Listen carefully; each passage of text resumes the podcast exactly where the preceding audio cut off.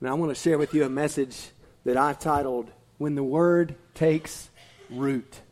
We'll be in Luke chapter 8, so if you have your Bibles with you, find your way to Luke chapter 8. You can tap or scroll or flip or whatever that looks like for you. But Luke chapter 8 is where we'll be joining in here in a few moments. And I just want to ask a little question as we get started here today. And that is do you know what I mean when I talk about how some folks have selective hearing. Yeah, there's a little, little bit of a rumble, right? That's a phrase we use to describe, and probably a phrase you're nudging somebody sitting close to you about, to describe people who hear in words that are spoken to them, but, but they ultimately do not entrust themselves to those words. They, they, do not, they do not take time to examine those words. And this is not a physical malady. We're talking about someone who will hear what they want to hear, as opposed to hearing what the person who's communicating with them is trying to communicate. This is not a physical malady. I heard about an elderly gentleman who'd struggled with serious hearing problems for many years in his life. And for years, he couldn't hear the regular conversation of his family members as they would gather around in their home. But one day he went to the hearing doctor and the doctor had him fitted for this set of hearing aids that drastically improved his hearing. Well, about a month later, this man came back into the doctor's office for a checkup. And as the doctor checked him, he said, ultimately, the best I can tell is that your hearing is completely restored with the help of these hearing aids. He said, I'll bet your family must be really happy now that you can hear them again. Well, this old man, he paused for just a moment and he said, well, I, I haven't told my family about the improvements yet. He said, I've just been sitting around and listening to their conversations. And I'll have you know, I've changed my will three times in this past month. but that's not selective hearing. That, that's a hearing malady. Selective hearing is not a hearing malady, something that's wrong with our actual composition of our bodies. No, selective hearing is a choice to only hear certain things. And physically, those who exercise selective hearing can hear all of the words that are being spoken to them, but mentally, they check out of some of the parts of the conversation. Their ears can hear, but they choose not to engage what they hear with their minds. And selective hearing reminds me of a family that I read about recently. In this family, there was a woman who was concerned about her 60 year old dad's hearing loss. So she talked to her mom about it. And her mom said, Well, I'm not really all that concerned about him because things really haven't changed that much. The only difference is before he would not listen, now he simply cannot listen. Either way, he's still not listening. And that's a man who was known for his propensity for selective hearing. And so the question is do you know anyone who exercises selective hearing? Yeah, I see some nods. I see a few nods out there. Now, I must confess on my behalf, and really on the behalf of, of my kind, that we guys tend to be the ones who are guilty of exercising this practice of selective hearing. But in our defense, the proportion of words that we are expected to hear is often much higher, all right? Because women tend to use a lot more words than we men do. I, I, mean, my wife gets on the phone and she can talk and talk and talk and talk and talk and talk. I get on the phone for five minutes and I'm looking for the fire alarm that I can pull to get off of that conversation. Because we men just tend to not like to use as many words.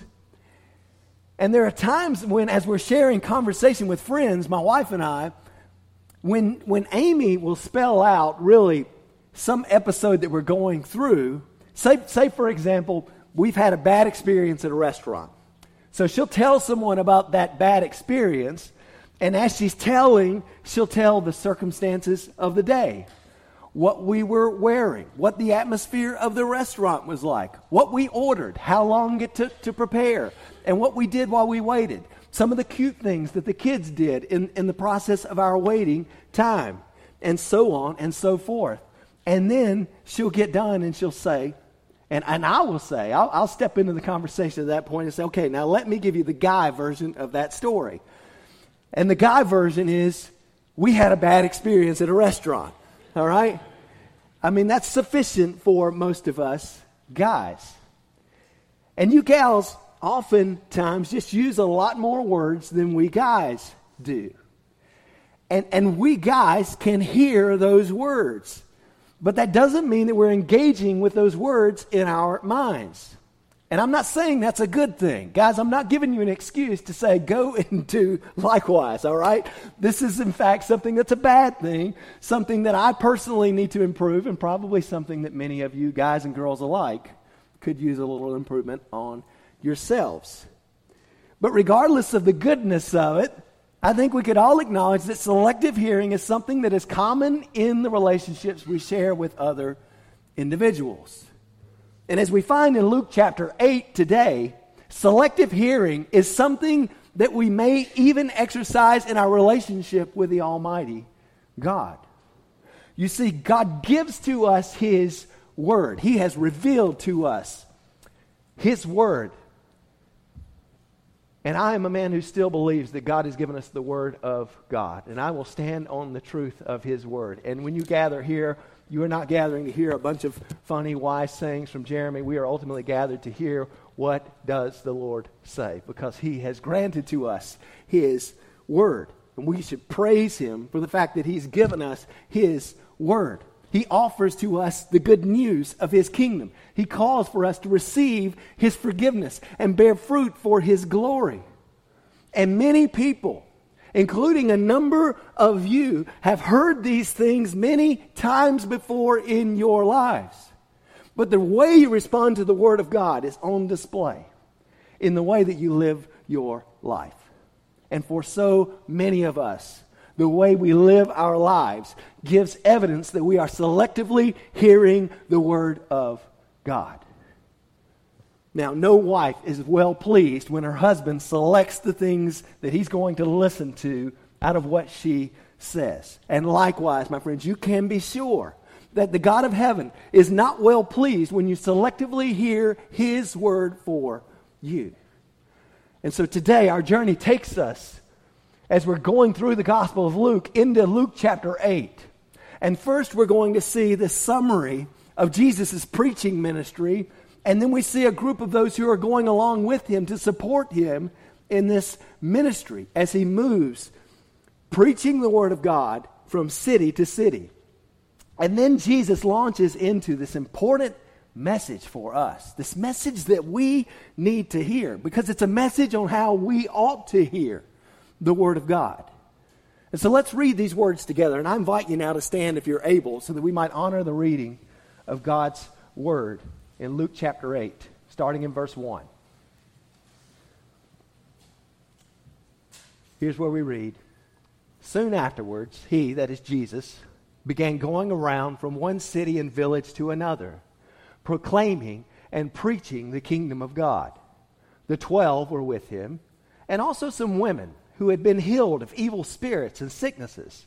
Mary, who was called Magdalene, from whom seven demons had gone out, and Joanna, the wife of Chuza, Herod's steward, and Susanna, and many others who were contributing to the support out of their private means. When a large crowd was coming together, and those from various cities were journeying to him, he spoke by way of a parable. The sower went out to sow his seed. And as he sowed, some fell beside the road, and it was trampled underfoot, and the birds of the air ate it up. Other seed fell on rocky soil, and as soon as it grew up, it withered away, because it had no moisture. Other seed fell among the thorns, and the thorns grew up with it and choked it out. Other seed fell into the good soil and grew up and produced a crop a hundred times as great. And, he, and he, as he said these things, he would call out, He who has ears to hear, let him hear. His disciples began questioning him as to what this parable meant. And he said, To you it has been granted to know the mysteries of the kingdom of God, but to the rest it is in parables, so that seeing they may not see and hearing they may not understand. Now, the parable is this the seed is the word of God. Those beside the road are those who have heard, then the devil comes and takes away the word from their heart so that they will not believe and be saved. Those on the rocky soil are those who, when they hear, receive the word with joy, and these have no firm root. They believe for a while, and in a time of temptation, fall away. The seed which fell among the thorns, these are the ones who have heard, and as they go on their way, they are choked with worries and riches and pleasures of this life, and bring no fruit to maturity. But the seed on the good soil, these are the ones who have heard the word in an honest and good heart, and hold it fast, and bear f- fruit with perseverance. This is the end of God's word. Please be seated. And at the outset of Luke chapter 8, we encounter Jesus in his preaching ministry. Verse 1 says that he began to go around from city to city, one city and village to another. He's still in that northern area of Israel known as Galilee, the place that he has been for the majority of the time that we've been in the, the Gospel of Luke. He's still carrying out his Galilean ministry. And Luke makes it clear that while Jesus and, and what Jesus is doing in these cities and villages of Galilee is that he is preaching the gospel. He's proclaiming the good news of the kingdom of God. That's what we find in verse 1. He's proclaiming and preaching the kingdom of God. Now, that word that's translated proclaiming is a word which ultimately means to proclaim as a herald.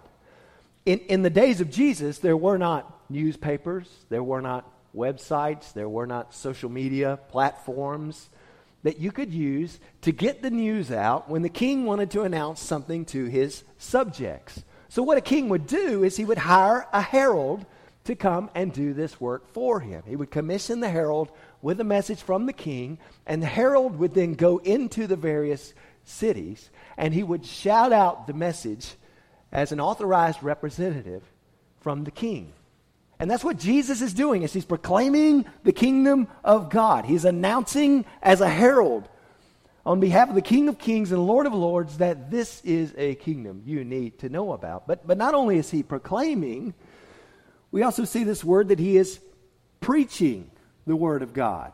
That word translated preaching is the Greek word euangelizo. It's the word we get our word evangelism from or to evangelize. It's, it's, a, it's a word which communicates sharing good tidings, sharing good news. So Jesus, in this moment, is speaking about the kingdom of God, and as he does so, he is proclaiming it as a herald. And the message that the herald is proclaiming is a good message that people need to hear. So Jesus is proclaiming and sharing good news about the kingdom of God. He's sharing the good news of God's kingdom. He's preaching the Word of God. And that message includes the truth that God has begun his efforts to install a king who will forever forgive their sins and rule with righteousness and justice over this eternal kingdom where there will be no more tears, no more death, no more mourning, no more crying, and no more pain. This is the consistent message of the Bible. And Jesus is saying that God is acting on his plan in these moments. And so, as God's choice messenger, he's proclaiming good news from God about the sort of kingdom that we all ultimately long for.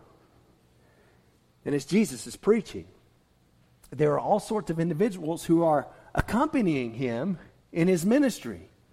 Luke records at the end of verse 1 that there, the 12 were with him. That's the 12 disciples who would also become the 12 apostles. These are the 12 individuals that he is pouring his life into in preparation for his ascension. These are the ones who will carry his ministry on in his absence.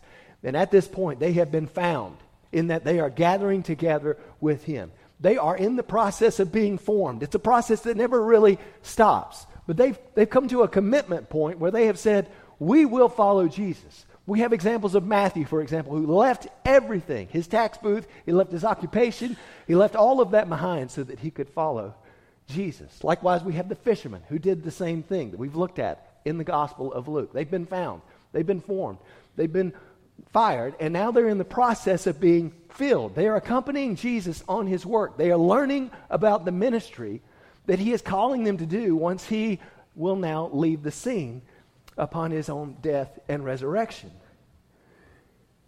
and his ascension. And so Jesus is preparing his disciples for the same sort of work that he is doing. They will become the ones who are proclaiming this message of the kingdom. They will become the ones who are preaching good tidings of good news. And these are ultimately the individuals who are gathered together with Jesus, who are those who have been firmly grounded in his word. And that word has made a difference. But it's interesting here that not only are the 12 with him, Luke also rec- records in verse 2 that there were also some women who had been healed of evil spirits and sicknesses. These are women who've been transformed by Jesus. And we have on display here several individuals who, who show their, by their lives that the word has taken root in them, in their hearts. And they're showing that by the way they serve Him, in the way they support this ministry. Now, in the society where Jesus lived, the customs of rabbinic Judaism were pretty harsh on women. Now, let me just clarify that that's not by God's design. In the Old Testament, we find that women participated in every aspect of community life except the priesthood of the temple. We see women engaging in the Old Testament in commerce and real estate, as well as engaging in manual labor. They were not excluded from temple worship. They played music in the sanctuary and they prayed there. And women were held in high regard in the Old Testament. But by the time of Jesus, the role of women had drastically changed. Because the people of Jesus' day taught that a woman's life should primarily be lived in private with her family. So, for example, women were not allowed to testify in court, they were not seen as trustworthy witnesses. They could not engage in commerce and they would rarely be seen outside of the home unless they were in dire economic straits and functioning essentially as the breadwinner of their homes. Now, if a woman was ever found in the streets, she would be heavily veiled.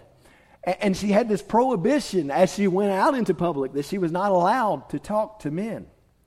And so, apart from visiting relatives or attending weddings or gathering at houses to mourn the loss of loved ones or attending a synagogue, Women were expected in Jesus' day to stay at home.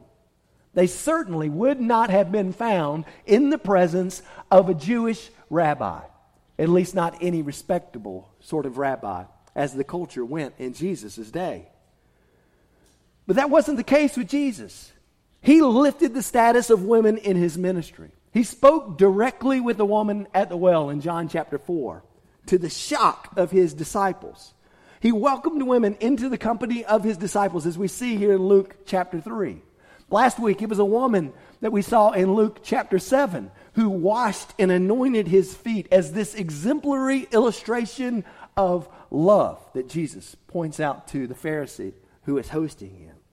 And the women who followed Jesus were those who stayed by his side at the cross until the end, even when all of his disciples had abandoned him. And these women were the same ones who were the first ones to see him upon his resurrection and the first ones to proclaim the good news that he had risen. My friends, Jesus greatly elevated the status of women. And as we've seen time and time again in Luke, Jesus welcomes the outcasts. Jesus sees value in those that nobody else sees value in. And then Jesus employs those individuals in his kingdom work. That's what these women were doing. As those who were suppressed and distressed, they had encountered the gospel for the rejected. That's the title we've given to this gospel of Luke because Luke constantly draws our attention to this theme. And they found value that they had never experienced before because Jesus, my friends, values every man, every woman, every boy, every girl. Jesus has great value in you. He sees what you can become, and He loves you and has given Himself for you. And these women who are following Jesus in Luke 8, they include the poor and the wealthy. One of them had had seven demons driven out of her. We can only imagine the sort of activity she must have been engaged in to be inhabited by seven different demons all at one time. And then on the other end of the coin, there's this other woman whose husband is a high ranking official in the king's court. Her husband was the steward of the king.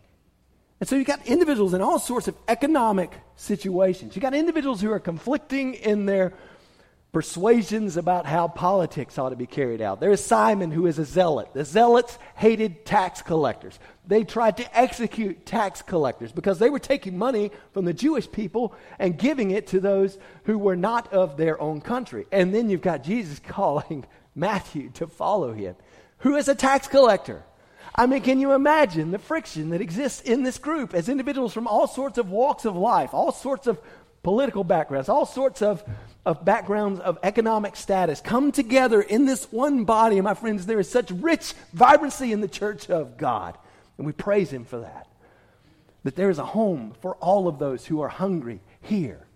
That there is a life extended to all of those, no matter what your persuasion, no matter what your background, no matter what your circumstances, Christ has come for you.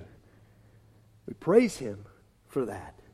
And these women and the others who are mentioned here in verse 3 are contributing to the support of Jesus and his disciples through their private means. Now, that's a biblical model when it comes to supporting God's ministry. That's why we long to engage every member in some sort of ministry. And that's why we pass the offering plate each week. This church is not selling a product. This is not a factory that is selling something that makes us a profit. If we're going to carry on the work that God has called us to do, then we must rely, as Jesus and his disciples did, on the ministry of those who will contribute out of their private means to the support of the ministry. That's why God commands you and I to give. And friend, I just want to tell you, you'll never outgive God. But I hope you're not being selfish by enjoying the fruits of the Lord's work in this ministry while not at the same time giving of your own first fruits as the Lord has called us to do. Because God commands us to give, and your giving enables us to pursue His work. That's the example we see clearly on display here in Luke chapter 3, or Luke chapter 8, verse 3. Now, as Jesus is preaching and the disciples are supporting him here in Luke chapter 8, we read in verse 4 that a large crowd was coming together. And they were coming from various cities. They were journeying to hear Jesus preach. And Luke doesn't mention this, but there are parallel accounts of this passage in Matthew chapter 13 and then in Mark chapter 4, where both of those authors mention that the crowd was so great around Jesus that he couldn't even eat. And so Jesus steps onto a boat and he goes out off of the shore and he preaches the message that we hear in this passage today, ultimately from a boat that is out in the Sea of Galilee. And as he's preaching, we see some wonderful truths on display. You've heard of the Sermon on the Mount. This is ultimately what we might call the Sermon on the Sea. And many people are gathering around. The Word of God is being proclaimed. But the question is are they listening? Are they truly hearing the Word of God that is being preached? Or are they selectively hearing the Word of God? And that's what Jesus draws the attention of the crowd to. He wants them to consider whether they are really taking His Word to heart or if it's just passing through their ears. And so we read at the end of verse 4 that Jesus spoke to the crowds by way of a parable. Now, a parable is simply an earthly story with a heavenly meaning. Jesus takes things that are practical, everyday situations that everyone would know about, and he hangs on that framework eternal truths. And as you should understand from this passage today, Jesus spoke parables for two different reasons. One of those was that he might reveal, and the other was that he might conceal God's truth.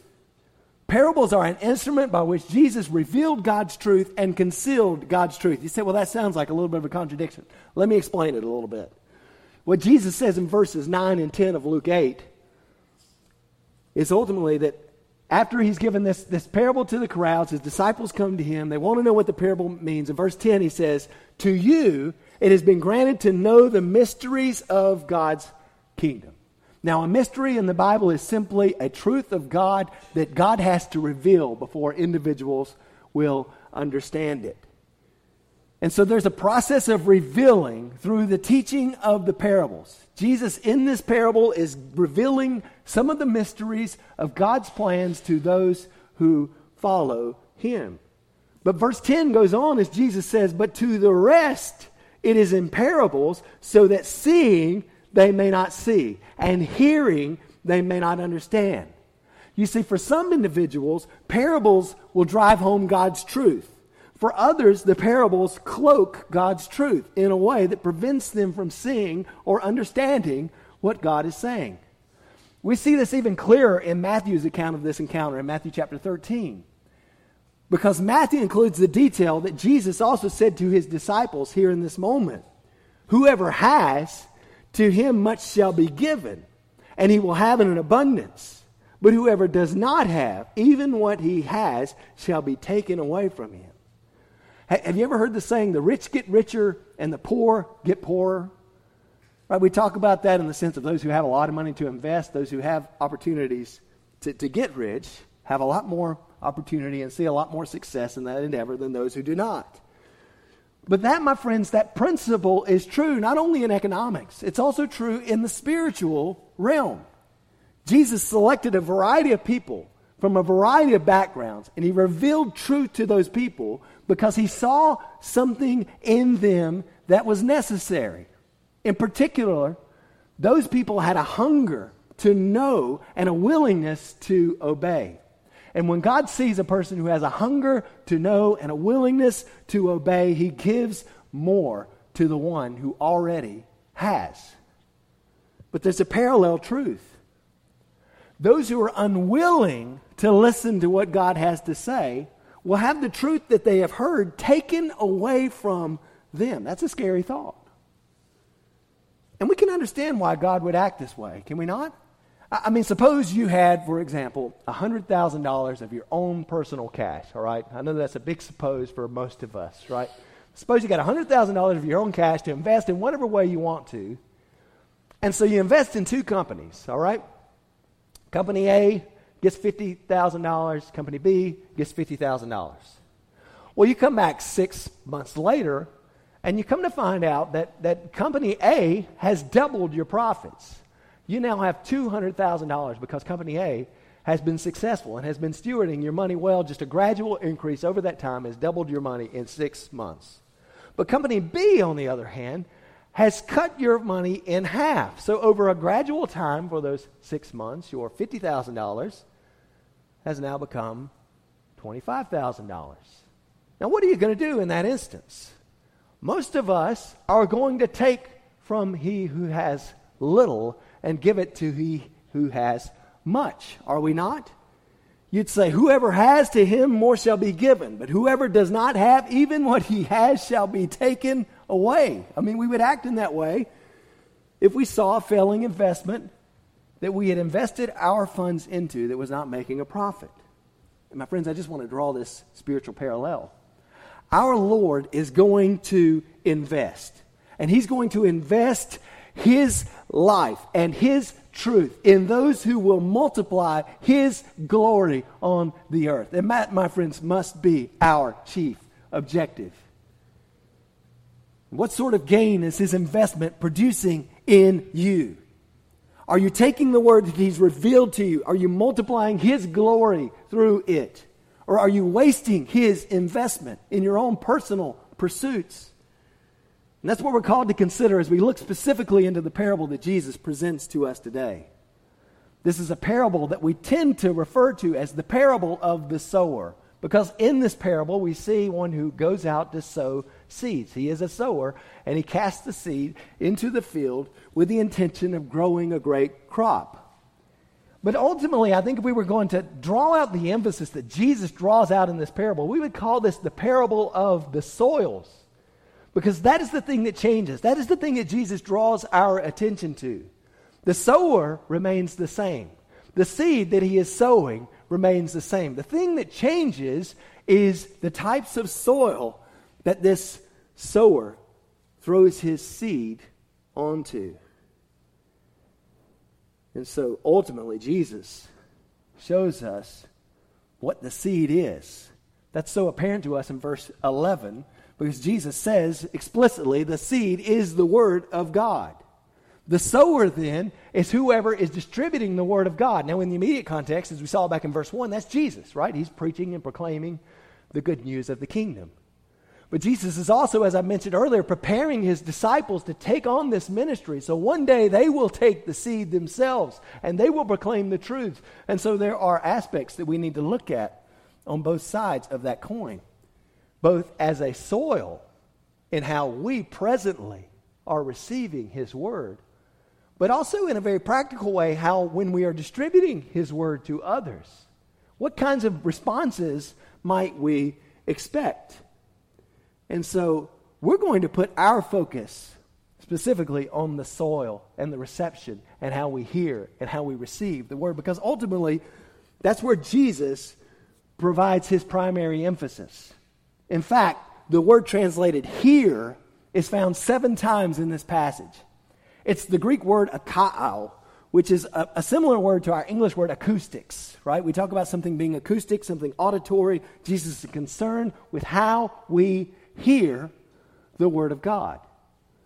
And so he drives home the emphasis of this parable in verse 8. And here's where ultimately, as Jesus preaches to the people, this is the take home line. This is what you need to capture from this. He says, He who has ears to hear, let him hear.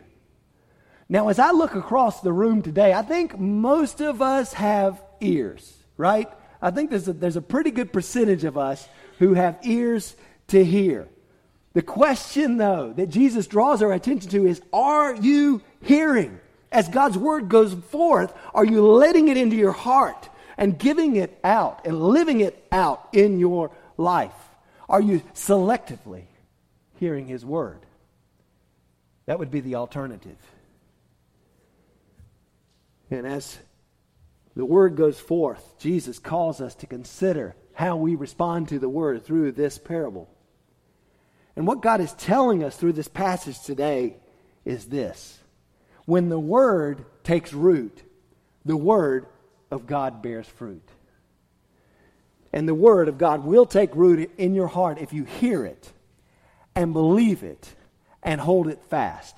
So, with the remainder of our time, I want to I want to briefly show you from this great parable how to honor God's intentions as you hear His Word. The first way is this Clear your ears of stubborn hearing by believing the word. Look at the first soil of this parable. We read about it in verse 5. The sower went out to sow his seed, and as he sowed, some seed fell beside the road. It was trampled under the, underfoot, and the birds of the air ate it up. What Jesus is speaking of when he talks about this road is the pathway that would run through fields. It's the pathway that individuals would take as they traveled across town. And as someone scattering seed, just planning on growing a crop, some of that seed is indiscriminately just going to find its way onto that path. And when something falls on a hard surface like that, it doesn't have much chance for success. People walk by, they trample it down the birds. I mean, we know animals that love seeds, right? Birds are going to come after those seeds. And that's what happens here in this passage. The birds come in and they take away the life of the seed because ultimately that seed has not taken root. Jesus explains how that applies to those who selectively hear the word of God. He applies that in verses 11 and 12. There he says, Now the parable is this the seed is the word of God. Those beside the road, the ones that he talked about earlier, are those who have heard, and then the devil comes and takes away the word from their heart so that they will not believe and be saved. There's no question that these are unbelievers in the case of what Jesus is talking about here. Satan has come and taken away the opportunity for them to respond to the word. And there were people who were following Jesus who had some hard hearts. In fact, Matthew and Mark both explain that before this passage, we have Jesus talking about the unpardonable sin. That is the sin that is, that is against the Holy Spirit. And, and in this unpardonable sin, we've got the context that these Pharisees and scribes are gathering together in this time, and they are saying that Jesus does what Jesus does because Jesus is ultimately empowered by Satan. You see, they've hardened their hearts against the truth that God would reveal through Jesus. They predisposed themselves such that their hearts are so hard, there is nothing that Jesus could say that's going to make a difference for them. In their unbelief, in their desire to build up their own kingdoms, they found themselves with a hardened heart that will not allow the Word of God to take root in them. They had hearts that had no vacancy, they had hearts that would not give the Holy Spirit a place. And there are many men and women like that who have no room for God's word to take root. They are stubborn in their hearing. They're opposed to any message about Jesus long before anyone even speaks it. They're like those Pharisees who wouldn't even cons- give consideration to God's word. Their hearing was stubborn. And so the truth that they have received is taken away, as we talked about earlier. In fact, Jesus says it's the devil who comes and takes the word from their heart so that they will not believe and be saved. I heard about a college professor who asked his students with arrogance in his voice one day, How many of you in this class believe the Bible is the Word of God? And he asked that question with such a sneer on his face that no one would dare to raise their hand except for one young Christian man there in the class who knew that he had to be true to his Lord and Savior. And so he lifted his hand and he confessed that he believed the Bible was the Word of God and that he loved the Lord Jesus with his, all of his heart as his personal Savior. And that professor then began to ridicule this young man. He began to cut him down. He ridiculed the Bible. He ridiculed Christianity. He ridiculed all of it as superstition that was out of date and so on and so forth. And then the professor concluded what he was saying by saying, Young man, I want you to know that the Bible is a bundle of blunders and a book of nonsense. I have read it and it makes no sense to me. And that young man, with wisdom in his heart, said to that professor, Sir, the Bible is God's love letter to his children. If you've read it and it doesn't make any sense to you, it's because you've been reading someone else's mail. And friends, I just want to tell you if you reject God's word, your heart will be hardened and his truth will be taken away from you. If you do anything long enough, you can get good at it. And if you reject the gospel long enough, you can become a professional gospel rejecter. You can your hearing can become stubborn. Your heart can get hard. And so, friend, I say to you, don't let your heart get predisposed against the word of God. Don't let your ears be stubborn. Clear your ears of stubborn hearing. Consider God's representative who has come to reveal his truth to you. Believe the word. Because the first way to honor God's intentions as you hear his word is to clear your ears of stubborn hearing by believing his word. The second way to honor God's intentions as you hear his word is this clear your ears of shallow hearing by holding the word fast. The second soil that Jesus calls our attention to in this parable comes in verse 6. That's where Jesus says, Other seed fell on rocky soil, and as soon as it grew up, it withered away because it had no moisture. Now, in the farming times of Israel, there was this rich presence of limestone, and a lot of that limestone would be out in the fields where individuals were trying to grow their crops. But it was hidden, it was under a layer of topsoil there would be a thin layer of some sort that would cover the seed. So as you threw the seed out, you didn't know what was there. And that seed then would take the topsoil and would spring up to life in the form of a plant. But when the sun would come out, what does the sun do? Well, it takes away moisture. It dries things out, right? If a plant's going to survive, it's got to have a resource of moisture to draw from. And this seed would have no room for that. This plant would have no room for gaining extra moisture because it didn't have any extra dirt around it. It was pinned up against the rock. And so this plant would wither away. That's what Jesus draws our attention to here. And then Jesus ties that to those who have selective hearing when it comes to God's word in verse 13. That's where he said, Those on the rocky soil are those who, when they hear, receive the word with joy, and these have no firm root. They believe for a while, and in a time of temptation, fall away. Their hearing was shallow, and so it didn't take much to quench their life for Jesus. Now, if you're reading this passage, you might have a question, the kind of question that I had this week. You know, are these individuals saved? Are individuals who Jesus speaks about specifically hearing the word and believing for a time but falling away, are they saved? Well, ultimately, Jesus doesn't reveal that to us, and that's not the emphasis of this parable. In this case, and in the case that we see next of the one that is choked by the thorns, Jesus doesn't specifically tell us, and ultimately, we cannot know. Now, ultimately, what we do see is that Jesus draws this out as a bad example of a way for a seed to grow or a way for a soil to receive the seed. So, Jesus is not drawing out an emphasis for us that says, ultimately, this is the way you should live. And only God knows those who truly believe. But many a church knows how common it is to have those who come to church who make a decision that's based on emotions that sets them on fire for a few weeks. And then all of a sudden you stop seeing them anymore.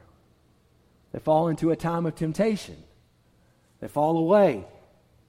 And we can't know for sure whether those individuals were truly saved. Only God knows that. But this passage makes one thing clear that is not God's desire for you.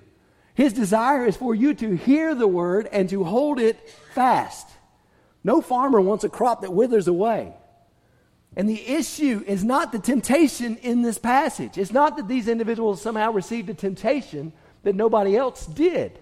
We all face temptations in our lives. The question is are you going to keep drawing from the moisture that God provides us through good soil? Are you going to keep leaning on His Word? Because, my friends, I know many of you are going through trials in your life right now. Many of you are facing temptations that you've never faced before. Some of you are looking at Christianity and you're saying, I never expected that when I came to Christ, I would be facing things like this. But I want to tell you, my friends, His word is as good for you in this moment as it was in the time you came to Him. And His promises for you are just as true in this moment as they were then. Because ultimately, God will cause His word to come to pass. And so, the second way to honor God's intentions as you hear His word is to clear your ears of shallow hearing by holding the word fast. The third and final way is this Clear your ears of stifled hearing. Persevere in bearing good fruit. The third soil that, that shows us this selective hearing sort of response to receiving God's word is what Jesus presents for us in verse 7.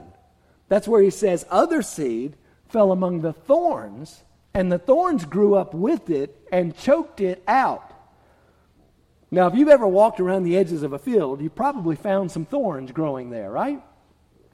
And those thorns get wrapped up with a healthy plant, and when they do, they take away that plant's resources. They twist that plant out of shape. They stifle that plant's growth. They take away its roots. They choke it out. They eat up its nutrients. And Jesus ties this to those who selectively hear God's word in verse 14. That's where he says, The seed which fell among the thorns these are the ones who have heard. And as they go on their way, they are choked with worries and riches and pleasures of this life. And so, what's the result when they are choked? And bring no fruit to maturity. And clearly, here, the wrong way to hear God's word is to let the weeds of worries and the riches and pleasures choke out your faith ultimately that what's on display in these verses is a faith that is a faith without repentance. We're talking about individuals who are heading in their own direction and they encounter Jesus and they say, "You know what? This sounds great.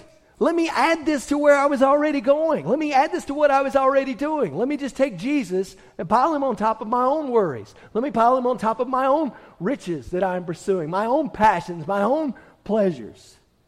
They will not turn away from their selfishness. And those things which they will not turn away from stifle their hearing of God's word.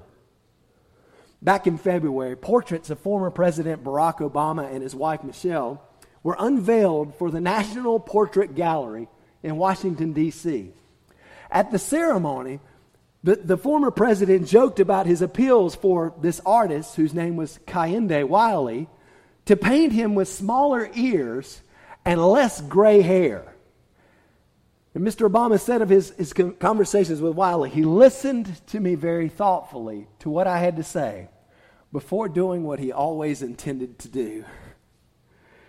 And that's what a lot of individuals do who say that they are Christians. That's the way a lot of us live. We listen thoughtfully, but then we go along and we do what we always intended to do. And so, friend, I just want to ask you are you holding on to a life of worry? Are you holding on to a life which is passionately pursuing anything else as though it is superior to or equal to what you have in the Word of God? Then you, my friend, are not producing a fruit that honors Him. You have a stifled hearing. And this does not honor the Lord. So we've seen the way to honor God's intentions as we hear His word. And, and we do that by clearing our ears of stubborn hearing, shallow hearing, and stifled hearing. This is a call from Jesus to hear His word, to believe His word, to hold fast to His word, and to persevere in bearing good fruit in response to His word. Because, my friends, when the Word of God takes root, the Word of God bears fruit. And the Word of God will take root in your heart when you hear it and believe it and ultimately hold it fast. That's what's happening in the fourth type of soil, the soil that Jesus eventually draws us to as the only good soil, the only good way to receive the seed that is sown. We read about that soil in verse 8. Other seed fell into the good soil and grew up and produced a crop a hundred times as great. Now, that's a pretty fruitful crop. A good crop in Israel would produce a crop seven to ten times as great as what was planted. But Jesus shows this magnificent return on the sower seed. It's a hundred times what the sower sowed. Because, my friends, the Word of God does amazing things. And ultimately, God's Word is shown to us here to be a seed. What a, what a important important analogy for God's Word. God's Word is a seed. A seed contains life, my friends. A seed contains the opportunity for something much greater. And that's what we find in the Word of God. The Word of God is living and active, we find in the Word. It is, it is a living resource for each and every one of us. The Word produces for us great life, eternal life. And Jesus ties this final soil, this good soil, together with the expectations that match everything we've seen in this passage so far. So in verse 15, we read, But the seed in the good soil, these are the ones who have heard the word in an honest and good heart and hold it fast and bear fruit with perseverance. This is how you honor God's intentions as you hear His word. And so the question for each of you is Are you really listening to the word of God? Are you holding that word fast? Well, my friends, there is a hope for each and every one of us in this passage because ultimately what we find is that even though the devil comes and takes away from some, even though the flesh and the trials that some individuals face cause some to fall away, even though there would be thorns and worries and, and pursuits and passions that would come and choke away the fruit of some, God's word ultimately prevails and his kingdom grows on. His kingdom presses on. His glory multiplies in that there is a yield ultimately of that good soil that is a hundred times what was sown. And my friend, God's word will come to pass there is a true kingdom that is coming to pass. Are you on board with that kingdom? Have you truly heard the word? Have you truly believed? Are you persevering in bearing fruit? Then, my friends, you can have the joy of knowing that there is life in this one. Would you pray with me? Father, we thank you for this parable and the challenges that it brings to us. Because, Lord, I know myself, and I'm sure there are many others here who practice a good bit of selective hearing when it comes to your word. And Father, we, we are ultimately hindering ourselves of your best as we cling to our own unbelief, as we cling to our temptations, as we cling to the trials and the prosperities which we pursue as things which are greater than your word, O oh Lord, we are depriving ourselves. So, Father, help us to know how we can wisely receive the seed of your word. How we can wisely leave all that other mess behind and find true life. Life that multiplies fruits for your glory. Life that enjoys the pleasures of being in the center of your will. Lord, if there are any who are here on this day who are not enjoying the provision of that life, then I pray, oh God, that your word would take root in their lives. Because when your word takes root, it produces much fruit. Father, I thank you for the fruit that I have experienced in knowing Jesus as my Lord and Savior. And Lord, I long for every man, every woman, every boy, every girl to know the same truth. But Lord, you know those who harden their hearts against you. You know those who are here who have time and time rejected this gospel plea. And only you, O oh Lord, can make the difference. So I pray that you, by the power of your Spirit, would draw unto you those who